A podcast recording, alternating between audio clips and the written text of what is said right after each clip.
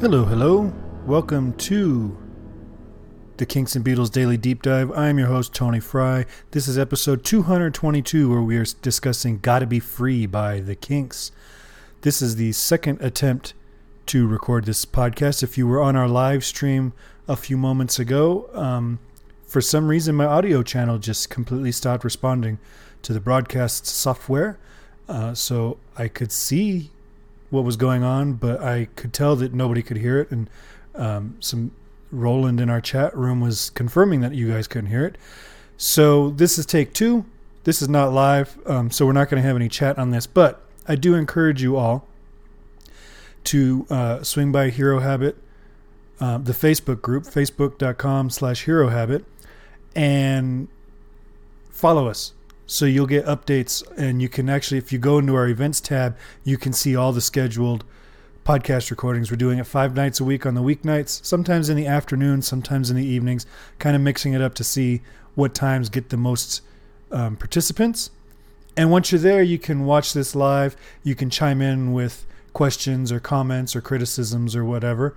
And uh, of course chat with other people who are fans of these two bands that you're a fan of um, so anyway, we are talking about, like I said, "Gotta Be Free" by the Kinks, which was released November 27th, 1970, as the final track on Lola versus Power Man and the Money Go Round Part One. And um, just right off the bat, I want to demonstrate for you the best part of this song. And since I screwed this up in the first recording, I guess this take two isn't the worst thing uh, in the world. But this is, for me, the best part of the song.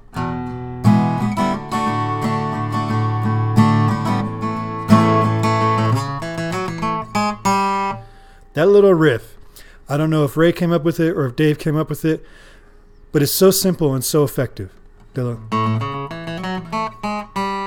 It's a cool little riff. There's nothing crazy. Uh, I mean, it's not complicated at all. It's not even particularly original. I mean, it's it's basically half of the blues riffs, you know, um, or bass lines, kind of follow that same pattern on the fretboard but it's that little dun dun dun that chromatic movement at the top that really makes it stand out and i think that's a great hook on this song. And it breaks up um, these repetitive lines in the chorus which are just revolving around a couple chords. This is not one of ray's most chord heavy songs. Doesn't need to be. But uh, it is it's such a cool little lick. That that to me it just grabs my ear every single time. Very effective. If this track sounds familiar to you it is, of course, because the first verse was used as the introduction to the contenders, which opened the album.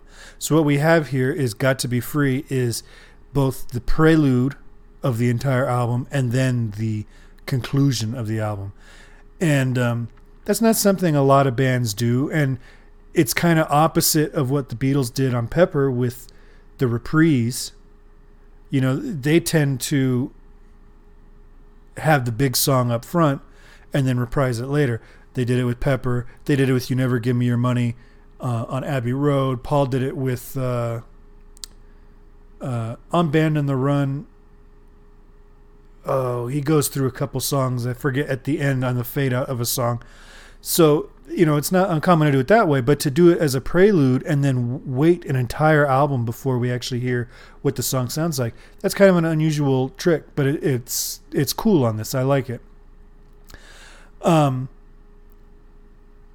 the whole song is kind of revolves around the, the the choruses. All right, there are verses. It's verse, chorus, verse, chorus. There are verses, but it's um, the focus is on the chorus. That's where all the hooks are melodically, and there are different words on different choruses throughout the song. And because of that, it actually kind of functions as a chorus and a verse because the verse is supposed to uh, progress the narrative of the song, while the chorus is like that repeated refrain that our ear grabs onto, that we focus on, that we sing along to. And when you change the words to the to the chorus, we're grabbing onto that melody, but you're changing the words, so it's also progressing the narrative of the song in a way. And the way Ray does it is every verse, no matter what the words are, every verse opens with gotta be free to and then he lists off the the things you got to be free to to do, right? So in that way, he maintains a chorus feel because you have something to grab onto. You have that first line of the chorus to grab onto. But because he changes that list every time, like I said, it also kind of functions as a verse and adds uh, a different meaning to the song every time he gets to it. The lyrics that are most relevant to the concept of this album uh, come in the first and the final chorus, where he sings, Got to be free to say what I want, make what I want, and play what I want. Again, Ray is being incredibly critical about the music industry. This entire album is a critique of the music industry from both Ray and Dave. His we talked about Rats a couple days ago, um, which kind of expressed Dave's disillusionment with the industry. This whole album focuses on what a horrible business they are in.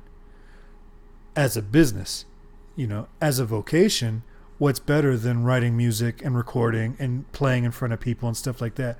But the business side of it is horrible.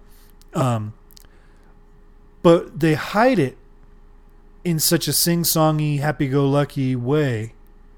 Whether it's like an old vaudeville song like we have in the Money Go Round, or whether it's in a rocker like Rats, or like a bluegrass country kind of song like this, um, it almost disguises the fact that they are being critical, that the lyrics are being scathing and um, sardonic. It's good songwriting, is what it is. As the closing track, this continues a great trend with the Kinks. They, and I don't think we've talked about this before. I mean, I talked about it 10 minutes ago, the first time I recorded this episode, but we haven't talked about it together. You haven't heard me talk about it. Um, how good this band is at closing albums. Right? And this this track closes an album, so it's a continuation of the streak.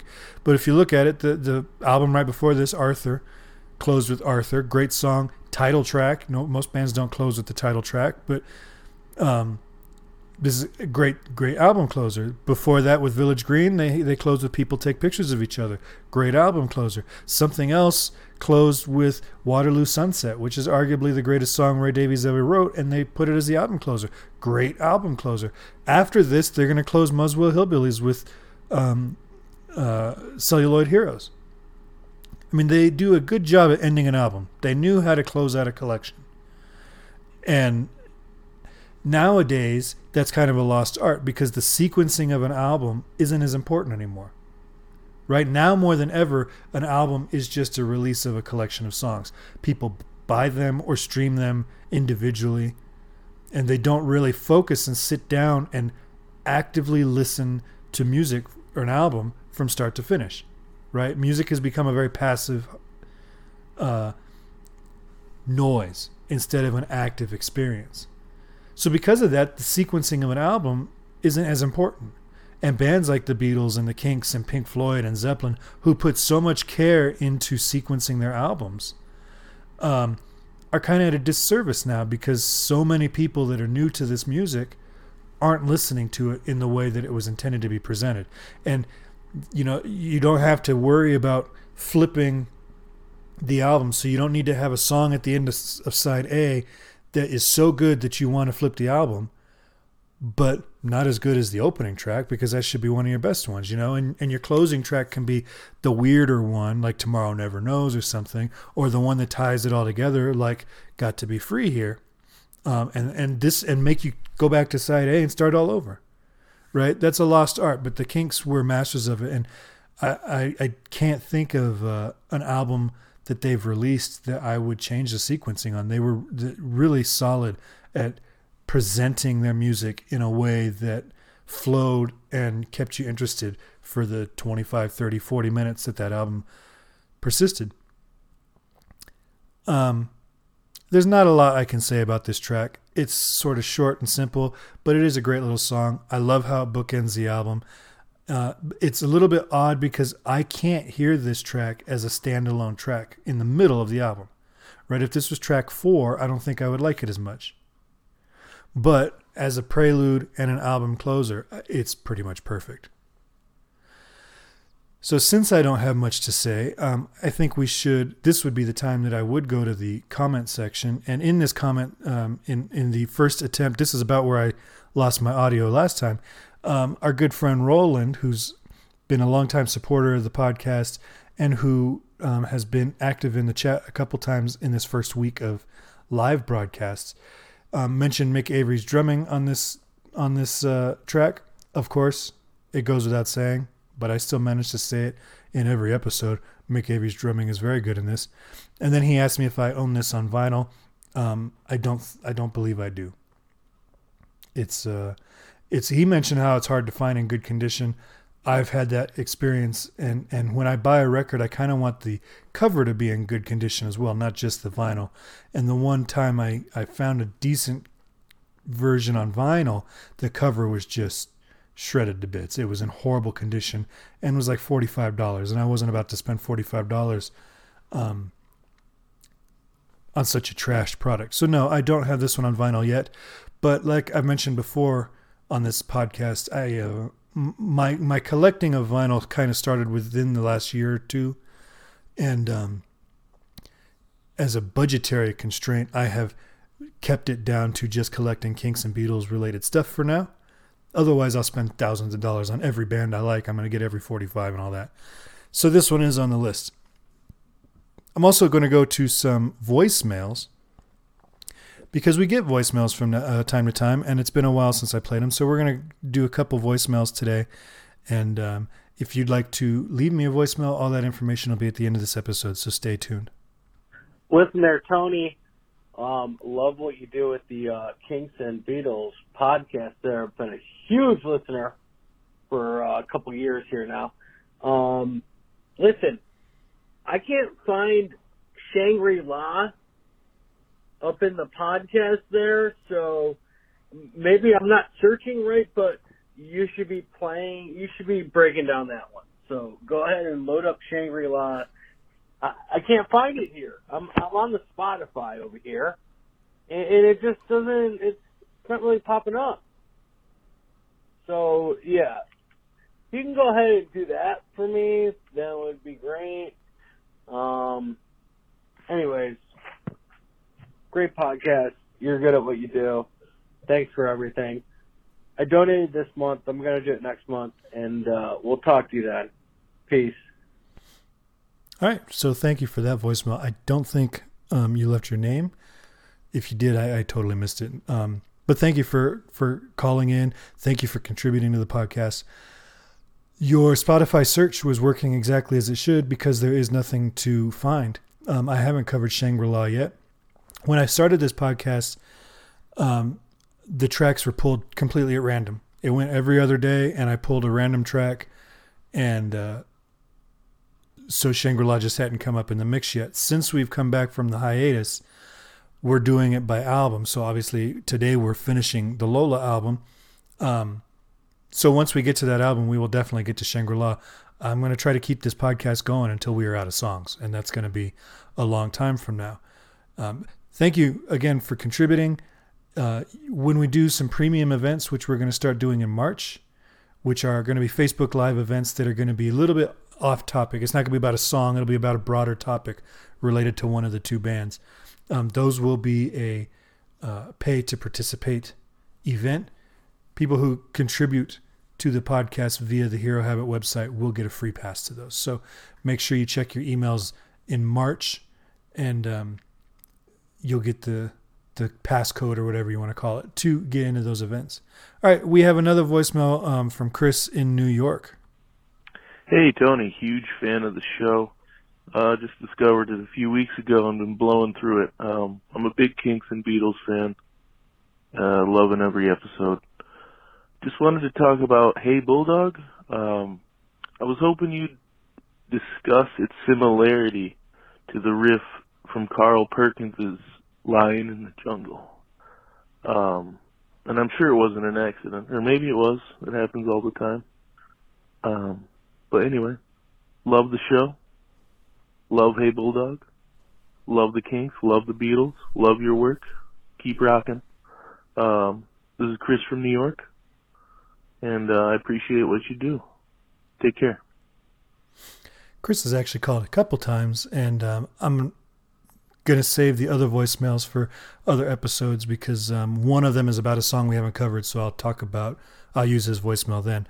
As for the similarities between Hey Bulldog and the Carl Perkins tune A Lion in the Jungle, I'm not sure, um, Chris, who you think copied who. Wasn't real clear in the voicemail. The track is from an album, for those of you who don't know, called On Top, On Top, which uh, Perkins released in 1969. And it was kind of a comeback album for him. And uh, so, since it was 1969, it was after Hey Bulldog. So the, the Beatles would have been first on that one. I suppose it's possible that Perkins was inspired to add the riff from Bulldog, but like I said in the Hey Bulldog podcast, it's a pretty low hanging fruit um, since it's just a blues scale. And I'll play that for you. God, I hit my guitar every time I picked it up. Whoops. The blues scale is just. So it's just the first one, two, three, four, five notes of the blues scale.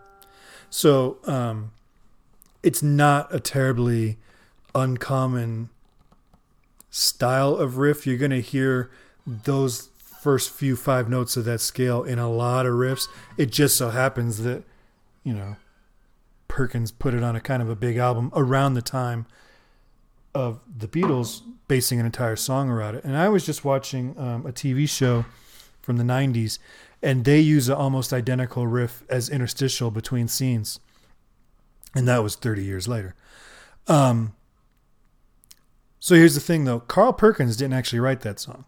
It was written by Ronnie Self, who had been around for years by that point. And I can't find a version of him singing it. It is referenced in some places as a cover, but I can't find any reference of Ronnie Self actually releasing a version of it. So I my guess, and I would have to do more digging, I guess. My guess is that Ronnie Self actually wrote it for Carl Perkins for this record. That said, I don't know if it was part of his arrangement in his demo of it, or if it was something that Perkins came up in the studio. Um, but it is pretty much identical to Hey Bulldog, but it did come after. All right. So if you would like to get a hold of me, you can email me at kinksandbeats at herohabit.com. Call me and leave a voicemail at 925 494 1739. You can find us on all of the social media. We're on Twitter, Facebook, Reddit. We have a, we have a Hero Habit subreddit you can join. Uh, there's TikTok. We have a new TikTok account. There's Instagram. We are all over the place. And of course, if you're listening to this on the podcast feed, please swing by YouTube and find our our uh, channel there. And of course, you can go to herohabit.com and click the podcast button at the top of the page. And there you can be directed to a complete list of everything you need to know about this podcast, including all the episodes that we have released already, separated by albums. So it's even easier to search than the Spotify directory. So you can go there and just look at the albums and, and the highlighted ones we've covered, click it and listen to it. Simple as that. So please go ahead and do that. And um, find this video on YouTube, share it with all your friends, throw it in a Facebook group, uh, you know, about the Beatles or the Kinks, and and get the word out there. All right, thank you all for listening. Uh, I'm sorry again to the people in the uh, the live event who got cut short today. Join me tomorrow, and um, take care of yourselves. Be safe, everybody.